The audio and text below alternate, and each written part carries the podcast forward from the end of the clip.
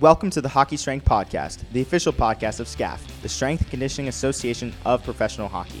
My name is David Rosales, and today I interview my friend Stephane Gervais. Gerbs, per hockey nickname rules, is the strength conditioning coach of the Laval Rocket, the AHL affiliate of the Montreal Canadiens. Previous to coming back to North America, Stephane worked in France from 2017 to 2021. He also had a 10 year professional playing career, and there are some great photos of him in some awesome McDonald's jerseys where you'd think he played for Team McDonald's, but it was not Team McDonald's. It was a professional team in France. In this episode, we talk about how speaking French and being bilingual has helped him as a coach, helped him connect with players.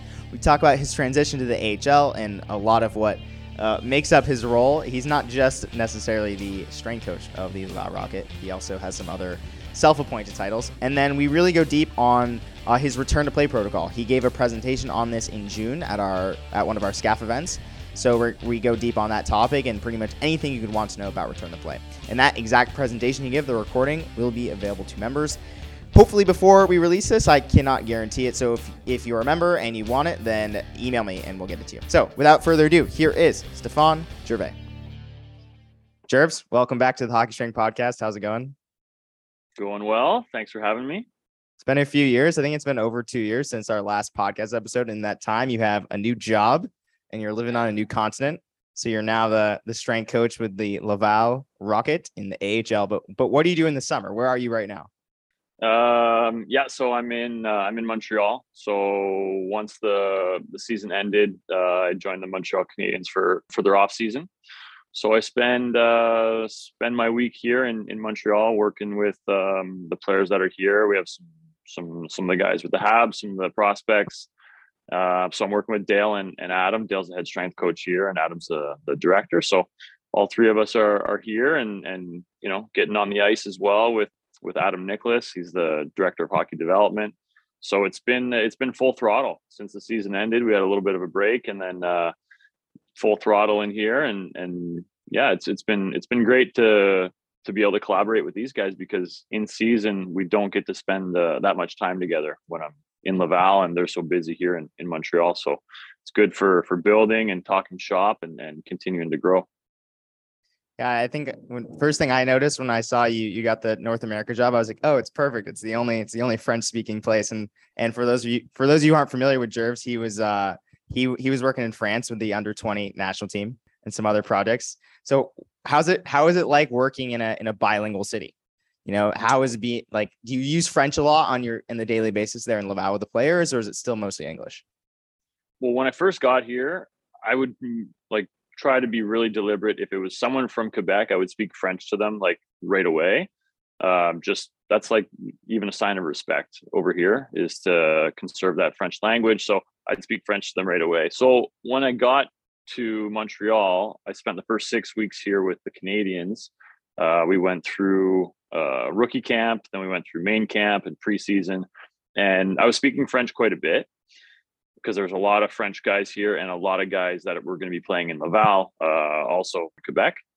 And then as soon as we got to Laval, mid October, uh, JF Houle, who is a Quebecois, he's our head coach there he made it a point that English was going to be the main language as a sign of respect for our European players and and everyone like that that everyone was speaking the same language that they knew what was going on there wasn't any kind of cliques being being developed or anything like that so during the year in Laval I actually spoke uh, a lot of English and so much so that I went when I went back to France for a quick little vacation here this summer they noticed my my accent had changed to like more that North American English sort of accent. So uh, I didn't speak as much French as I thought, but living in Montreal, it's still very French. It, you can get by if you don't speak it, but it's it's a lot more French than I than I thought it would be.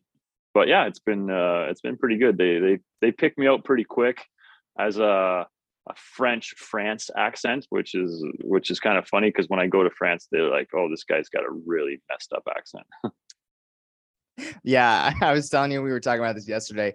So I'm currently in Spain and also in particular in a region of Spain called Catalonia, which for the geopolitical context, it has a lot in common with Quebec because they have their own language called Catalan and everyone speaks Spanish, but you know, you speak Catalan kind of like as a sign of respect. When people ask me if I speak Catalan, I say I know enough to earn respect. Um, so I, I was in. I know that's something you kind of relate to too, with with even like learning language elsewhere. So how is how is being bilingual? You think obviously living in France, you had to had to know French to to work in that program. But even in North America, how does being like bilingual help you as a strength coach? Well, it, early on, like the first thing that I tried to do when I got to this organization, and a lot, I think a lot of people do, is try to create a, a, connection with with with the players with the coaches with with everybody so having the ability to speak speak french maybe these guys from from quebec have it, it's their first language. So you can create a connection a little bit easier that way. And from there you know you just try to build build a relationship. So i think that's it's an advantage to have uh, have the ability to do that. And and also be a resource like be a resource like for for the english speaking guys the american guys like hey like what does this mean? Like hey can you help me? There's someone on the phone that's asking about uh, my rent or you know something like so it it, it helps in the day-to-day things to, to be able to give guys a hand with that. But uh, initially to create that initial connection uh, is is also is also awesome.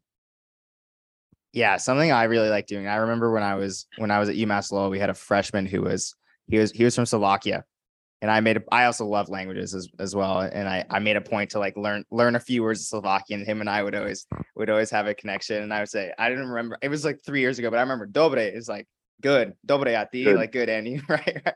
Just like learn a few words and immediately him and I had that connection. I know that's something you relate to, especially also more context. You played a, a while in uh in you played a lot of pro hockey throughout Europe. So I mean, did you pick up just like a few words here and there, maybe maybe some some good swear words in uh in just random languages? Yeah, in Europe, I played I played ten years. So through those through those years, I saw I played with Finnish players, Swedish, German, Czech, Slovak. So yeah, I made it a point to to at least be able to learn to say a few things. So if the I played with a lot of Slovaks the first year, so it was a lot of uh, a lot of uh, swear words mostly. They they said so. I I learned a, a bit of that and you know we we have a couple Slovaks here, so it was it was a, it was a quick little connection right away using some of those words. They start laughing like, "How do you know that?" I in the German guy I, I learned uh, oh Christmas tree in German, so oh Tannenbaum. So it's like it's so stupid, but but still, like you, you make a guy laugh, you make him feel more comfortable if he's new on the team with with something in, in their language. And then I play with a lot of Finnish guys too, so I end up learning a Finnish uh, drinking song that I can play on the guitar, which uh, which is always pretty surprising. I don't always carry the guitar around, but I I'll toss it on the, the iPad and and uh and they'll hear it and they'll be like how do you know this song? So it's it's it's funny. It's it's just a little little tool to you know enhance those connections yeah, we've been talking so much the last few years just as an industry about communication and coaching, connecting with the players. Man, if you've got a if you've got a player who speaks something like Finnish, which is notoriously one of the hardest languages to learn if you're not a native speaker, that is one of the fastest ways to like to like really connect with someone. So I think that's something that's really helped me. Jerv really helped Jerv. So if you work with international players, you know, take a moment, like learn a few words and language learning is all about pattern recognition right? And you'll start to kind of you'll start to get in a group i say like the first two or three where you're just learning a few phrases that are the hardest and then you're like okay i can i kind of get the rhythm down. You'll make some new sounds with your tongue you never thought possible and sure they might laugh at your accent but again that's all just part of the relationship building. Yeah for sure. It's good. It makes them feel comfortable coming especially guys coming into montreal if you know they're coming in from from finland for example and it just makes uh, makes them feel comfortable right away to to kind of help them help them relax and then again it'll be easier for their for them to perform uh, on the ice and in the gym if they're a lot more relaxed. So if that can help it hey like it doesn't take much to to try to learn a, a few words. Yeah absolutely. And the last thing on language learning i'll say is i remember when i when devan found out i spoke spanish devan mcconnell when i was working for him he said oh you should if you ever want a job in baseball you can totally have a job in baseball right? And i think like a language will always open doors for you. It'll always open doors for you. So I, if you're in hockey, French could probably be useful, but who knows other other language useful? Hop on Duolingo five minutes a day. I think at the very what, what's the worst that could happen? You're just going to learn how to how to how to say hello to to new people who come across your gym. Yeah, for sure, for sure. Getting better every day with something, right? right, exactly. I mean, most of us are scrolling on Instagram anyway, so I think uh, replace that with a little bit of Duolingo can maybe help us out as strength coaches let's uh let's transition to your your first year here in in uh in the AHL. What's been what's been one of the biggest differences? I know it's a different age group, obviously different league. What's been one of the biggest challenges you faced as a as an AHL strength coach so far? Challenges, I don't I don't know. I mean, like there's been a lot of differences, I would say. Uh, a challenge I think anytime you leave an organization and join a new one, the the main challenge is you know getting to know everybody and getting to know how how people work and working together and, and collaborating. So you know there's the period of adaptation with that, and that comes with with any change. Um, if we're more like talking about like the the details of of an AHL season uh, or the differences with with Europe, is like right away I had automatically like a lot of uh, sports science at at my disposal. So I had catapult, I had um, you know force plates and GymAwares, like just all this kind of stuff that I didn't have before. So that was awesome because that was really what I was looking for in in this new experience. I kind of hit a a ceiling in in where we could go with with that over in Europe, just where where I was working, and now all of a sudden I have all of the tools. So that was pretty challenging, I guess, to get comfortable with all of those tools at the same time and then eventually put them to good use because if we're just taking and, and using doing jumps every week but we're not looking at the data we're putting catapults on guys and we're not even you know looking at the data then you know what's the point of doing it so uh, getting comfortable with all that was was a period of adaptation now i'm i'm so happy that i've gone through it uh, but it was basically a crash course and okay here you go you are the strength coach, but you're also the sports scientist at the same time. You are also the assistant uh, to the equipment manager uh, on on road trips. So getting into the getting to the the other team's barn, and it's like, okay, uh, you're gonna go do the dry stalls, or you're doing this. You're hanging up wet gear. Like a lot of things go into the the role in in the AHL. So that was a lot to adapt to, and it's you know someone told me that's like a prerequisite to to get to the next step like there's a lot of things in in north american pro hockey that are way different than than they are in europe so i'm i'm so glad that uh, i've gone through the the harder times and and kind of getting through there and know a lot more what to expect in in the second season going in. Yeah with with all getting all that technology at once talked a little bit about this with on our last episode with tim labazier about like like data data doesn't always get managed or i can't remember what the quote he said or, or one of us said is right? So how did you how did you think about applying that? Did you apply all of it at once? Did you start with one thing? What was your thought process behind like okay i've got all these i've got all these toys how am i going to make good use of them and maybe if there's like a specific example that would help kind of demonstrate it yeah so i leaned on adam uh, douglas a lot he's the director of sports science and performance for the montreal canadiens so he's adam worked with catapult for you know like I forget, like maybe four or five years.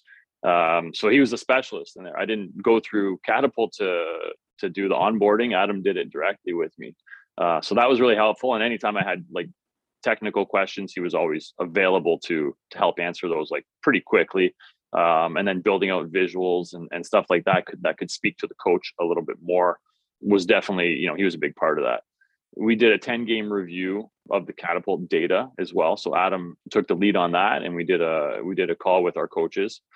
So once that kind of got the ball rolling as it now you started to get more comfortable we didn't need him for for those 10 game reviews. I was having conversations with the coach like on a on a regular basis of what we are seeing and and kind of what we wanted to achieve force plates uh in the hl we had like 28 guys at, at some point so trying to run through all these guys getting jumps in uh, on the Monday after a day off was a bit of a challenge, but we're able to get it. The guys kind of got into the groove and, and they got pretty comfortable with it.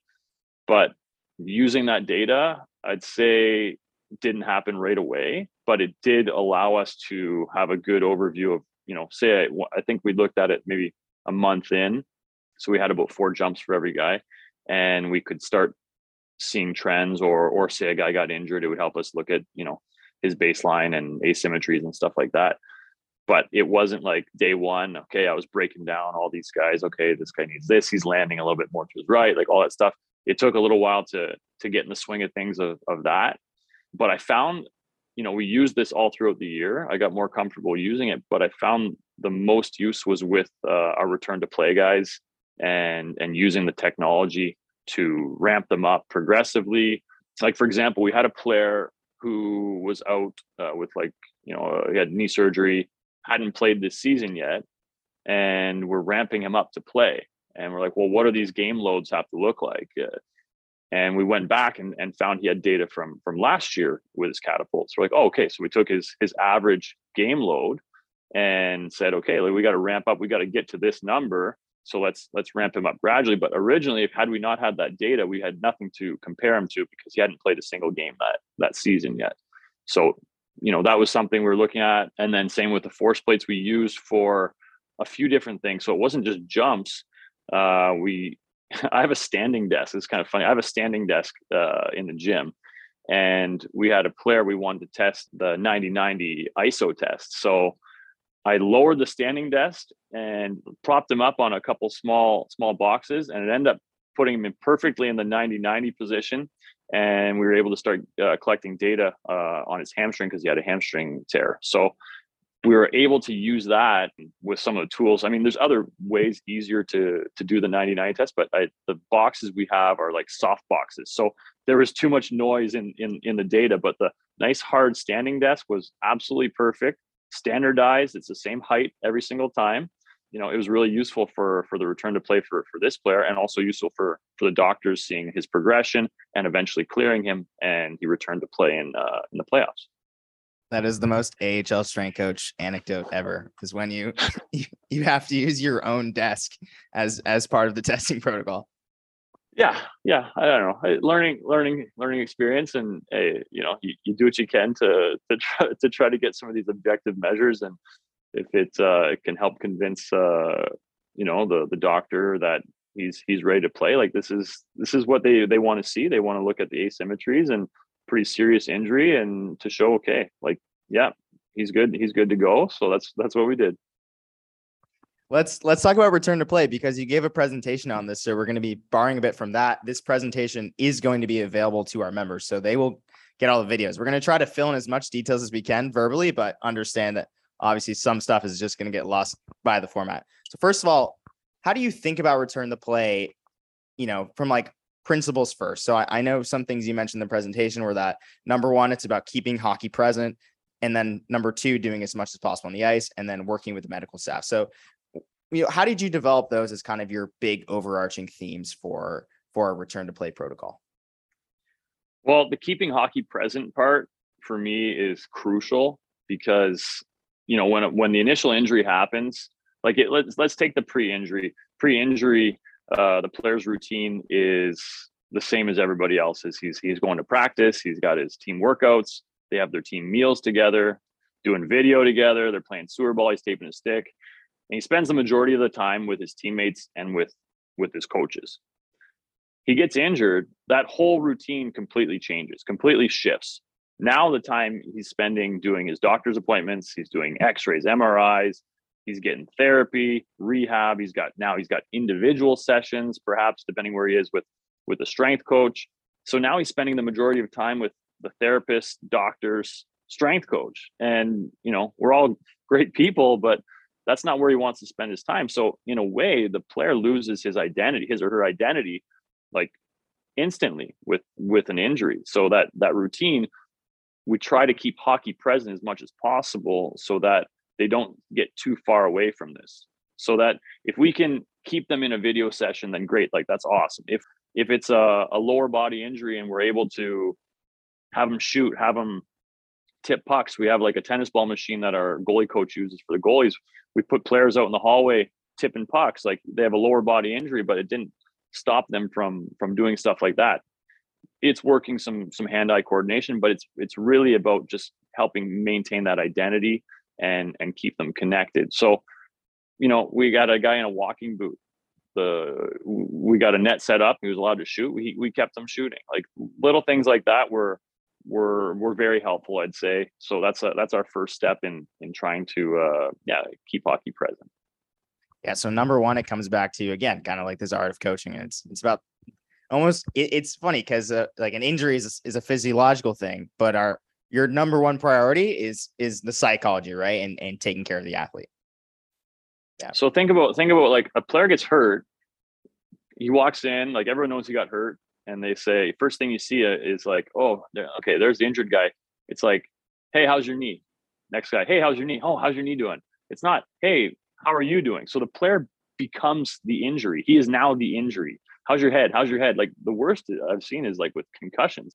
How's your head? How's your head? Like everyone's asking them. And if they start asking me who doesn't have a concussion, I might start thinking like, no, I do have a little tension in, in my neck. Like actually, yeah, I'm not, I'm not sure how my head is like. So it, it gets very, very overwhelming. And that's, that's a really tough part about, you know, the player will lose his identity with that as well. So um, one of the approaches that we take and, and you know, one of the reconditioning experts uh, uh, in the industry is Bill Knowles, and and I really like the way he looked at it. He he goes the can do versus can't do.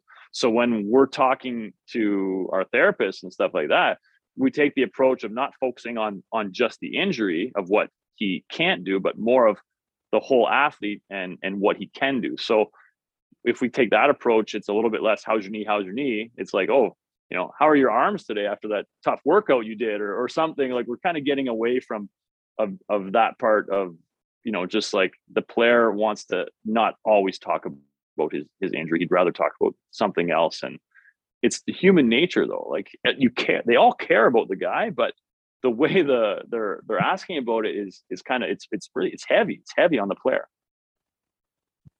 Yeah, that's such a great point. And and okay, what about big point number two as much as much as possible on the ice so as much as possible on the ice is if it's an upper body a form of upper body injury we've seen a lot like it it depends on the injury but if it's a wrist injury or or something like that or hand there should not be a reason that he can't skate and continue to maintain his fitness levels but also even make progressions and if you know you have to identify what we can work on as well so this is all medical. Like they're to say they're going to say yes, he can skate. Okay, perfect, he can skate.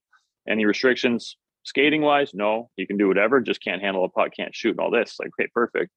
So there's a lot of areas we can improve on. If it's already a great skater, then you know, great. Let's keep him at that level and keep his fitness levels up and his speed and power. Maybe it's someone who needs to work on their speed. Let's take advantage of this time and and work on that. So and that also applies to off ice. If we had a player this year who injured their lower body and they they also had two previous like shoulder surgeries. So we said, okay, let's take advantage of this time to to build these shoulders up a little bit more. Now we have some time.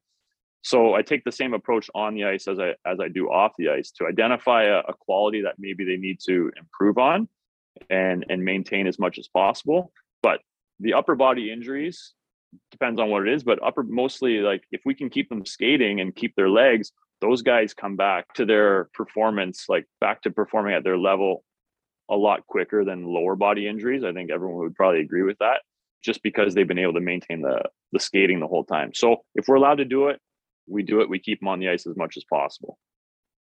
The other big thing with return to play is is there's a wide range of of depending on a strength coach's like actual title and and what type of program they're in. You know, in a, a lower level program, athletic trainers ideally are available, but a lot of times it's like, oh, just go the go see athletic trainer becomes kind of not our problem. And, and at other levels, you know, it's it's all integrated and things are working together. So uh, at your level, the AHL, who else is part of that team, that return to play team in creating that protocol? And what is your, you know, what is your piece of the puzzle in creating that? And who else are you working with? So in in Laval this year, we had our two athletic therapists. There's Glenn and Seb. So they're definitely like they're they're right in the trenches on on all of all of that stuff and and driving the you know what we're what we're allowed to do. But the main thing that we try to do, and I think other organizations like if you use that they probably do the same thing is is establishing the parameters because we don't always have the athletic therapist that knows how to skate or can skate or the strength coach. So if we're able to like create these parameters and we're all on the same page, it'll facilitate the integration of different staff members. For example, if we have a bunch of different departments depending on the the stage that the player is in.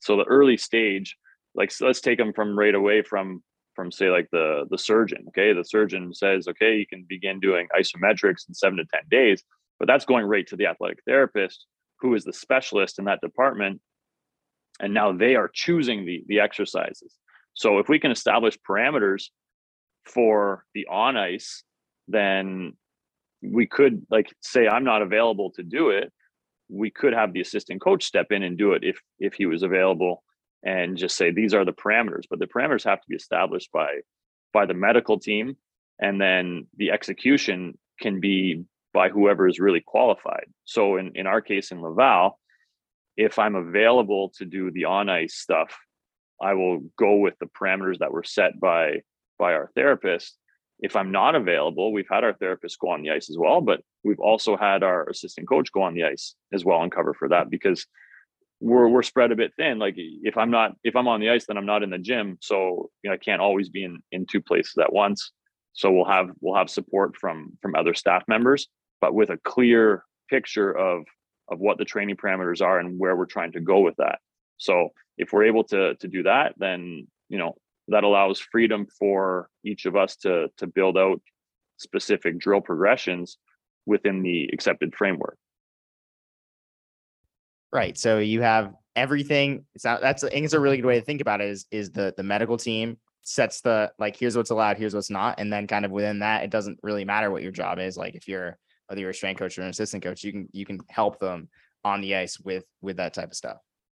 If there's no one dedicated to that position, and a lot of teams don't have a specific like on ice return to play or reconditioning or return to perform, you know, all these different titles, but sometimes it's the skills coach that does it. But so if it's the skills coach that's doing the the the on ice return to play then if they respect the parameters that are set by the medical team and this, this is a skills coach so they're very comfortable on the ice and and have a, able to build out a lot of drills then it should be it should be very easy but the collaboration it comes down to to that. It, you have to be able to to collaborate uh, effectively as as a team and then be able to give feedback and and and that's how you you grow as a as a as a team as a performance and medical department and everyone's got their hand on it but it's uh, a lot of communication. It, it always comes back to communication.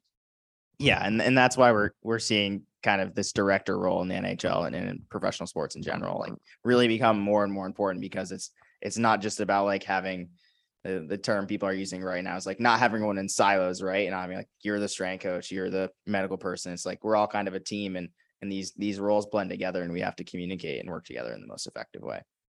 Okay, so you have your framework within your team setting, and now you as the strength coach, what are like what are some of the ways you think about in terms of like drill selection, whether it's whether it's on the ice or, or off the ice? How do you think about you know selecting those drills for the players?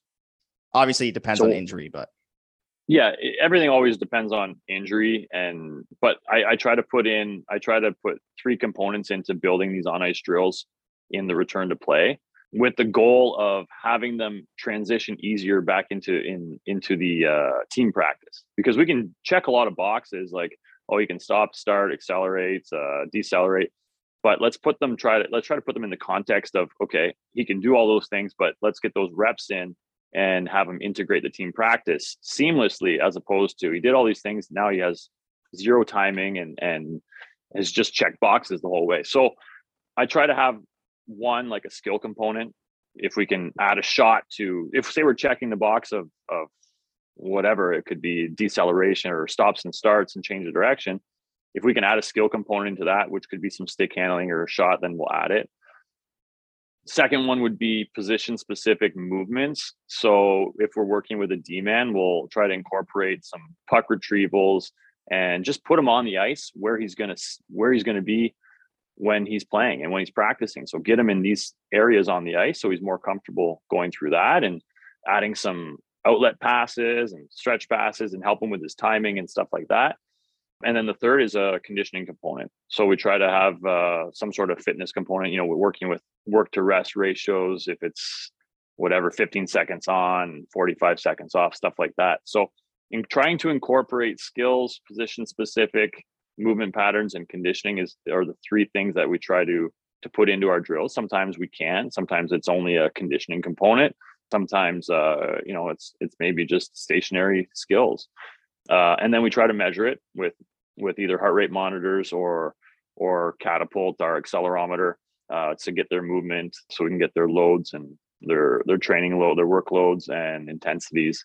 And then use that to to try to progress them uh, gradually to get back to the level that they were at prior to their injury does this happen this is a logistical question does this happen in a separate session a lot of the times? Like is it okay you're going to go on the ice or someone's going to go on the ice with these players now, or is this happening like during team practice? Uh, you know, in a corner of the ice. So how is how does this work work out logistically? Because everyone has you know, ice is expensive. Obviously, we we all have different access to ice time and ice slots as well. In the AHL, we have we have ice for the injured players, which is awesome. So it's usually before the team practice. In the past, like in, in Europe, we didn't have that. So I would be coming on at the end of practice and the coach would say I could have the neutral zone. Okay, great. Tons of stuff we can do in the neutral zone.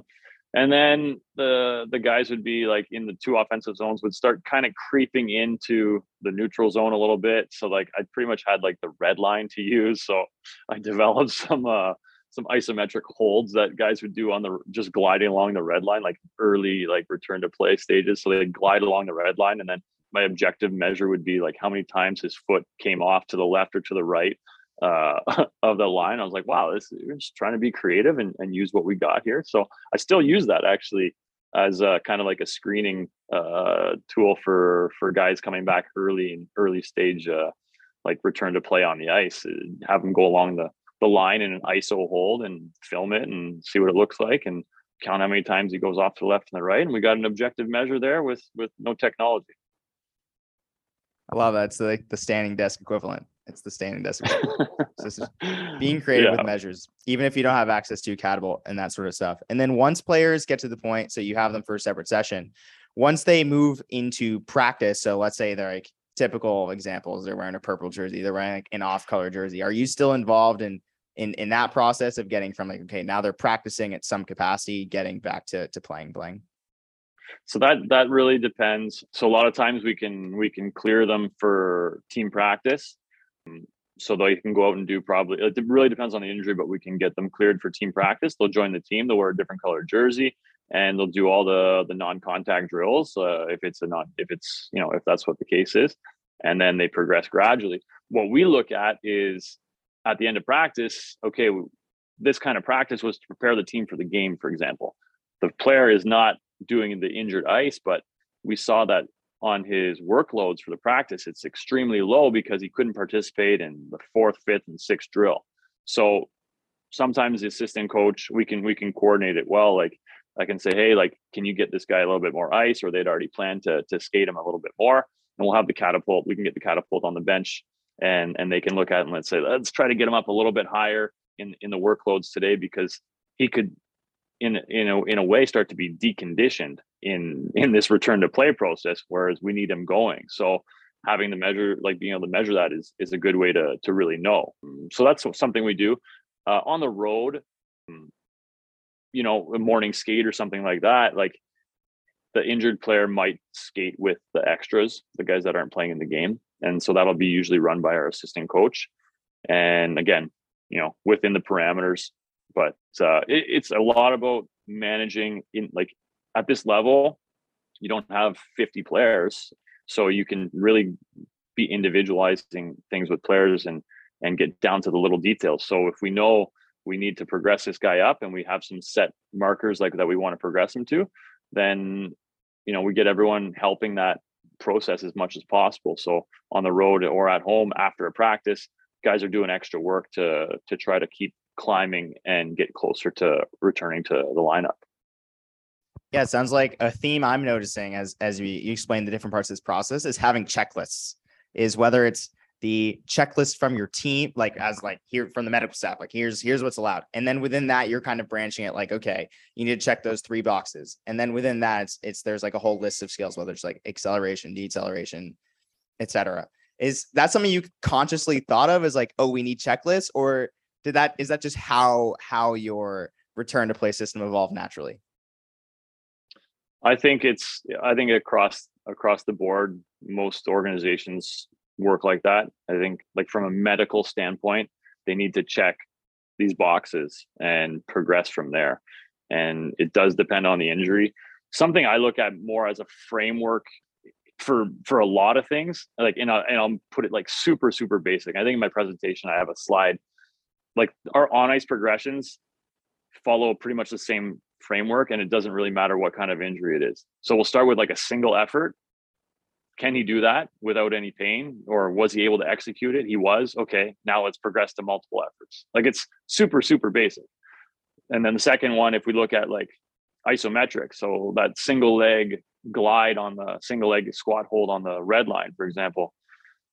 He could do that okay perfect. Con- isometric or controlled no problem now what do we do we add some speed make it more dynamic and then another part would be anticipatory or predetermined patterns, movement patterns. Like that's a not a part of a hockey game, but in a return to play setting, like we want to make sure that there's no reactivity right away on certain drills.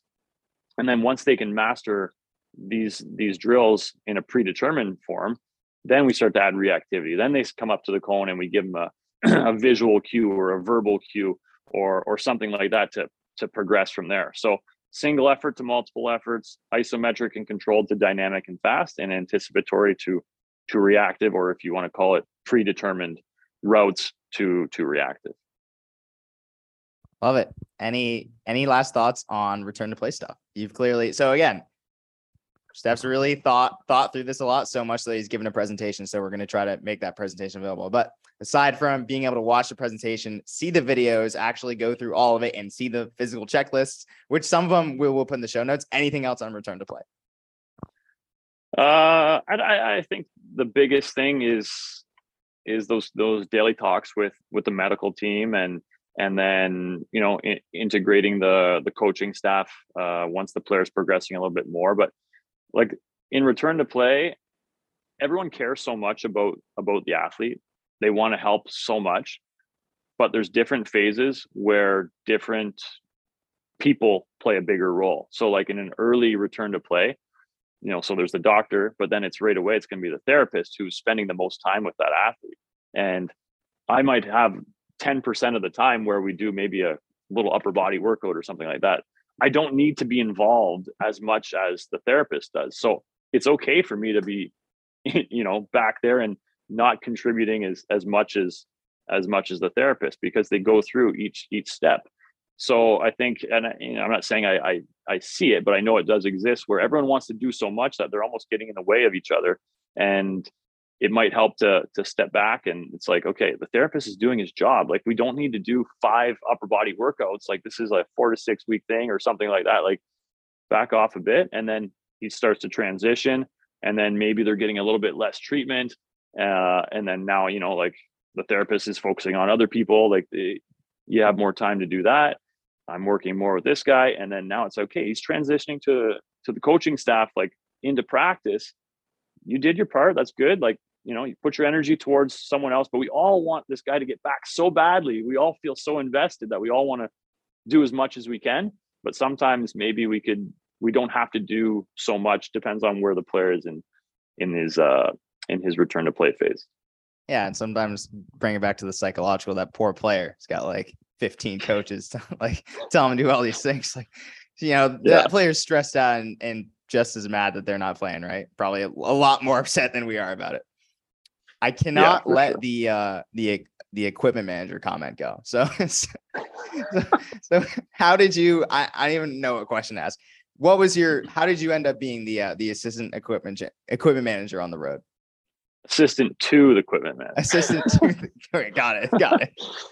no, uh, that's the job. That's the that's the role. Everyone's got to help out. So we go on the road and in the in the American League, there's there's two equipment guys uh, our medical guy and, and, me. So we're four. If we can help, we unpack their gear and, and unpack the trunks and get set up. If we if it's just two people, it's going to take them a long time. So everyone chips in. Even our coaches, as soon as we get to a new city, they set a timer. Like, okay, how fast can we unload this bus? So they help us unload the bus and and then you know once we we set up all the stuff after, but they help us unload and and we can get in and out like out off the bus in in five minutes, all the trunks and everything like that. So everyone's got to help out. It, it it'll be it makes for you know you, build you build bonds like that too with as a staff and but yeah so I I really took over the the role of setting up the change room so getting the hoodies the shoes and and all that stuff so I joke around with our uh with our equipment guy Simo and and just say that I'm the assistant to the the equipment manager and, and director assistant director of the the change rooms That's awesome. So as you look forward to this year, this summer, even what summit you're you're really excited about? Oof. Putting well, excited. on the spot. I mean, yeah, that's that's a big one. Uh, I know we got some some prospects coming in here in Montreal. How about this? How about this? This Maybe this is a better question. How's it been? What's something you've learned this summer? This summer being in Montreal for a few weeks, or a few for a few months.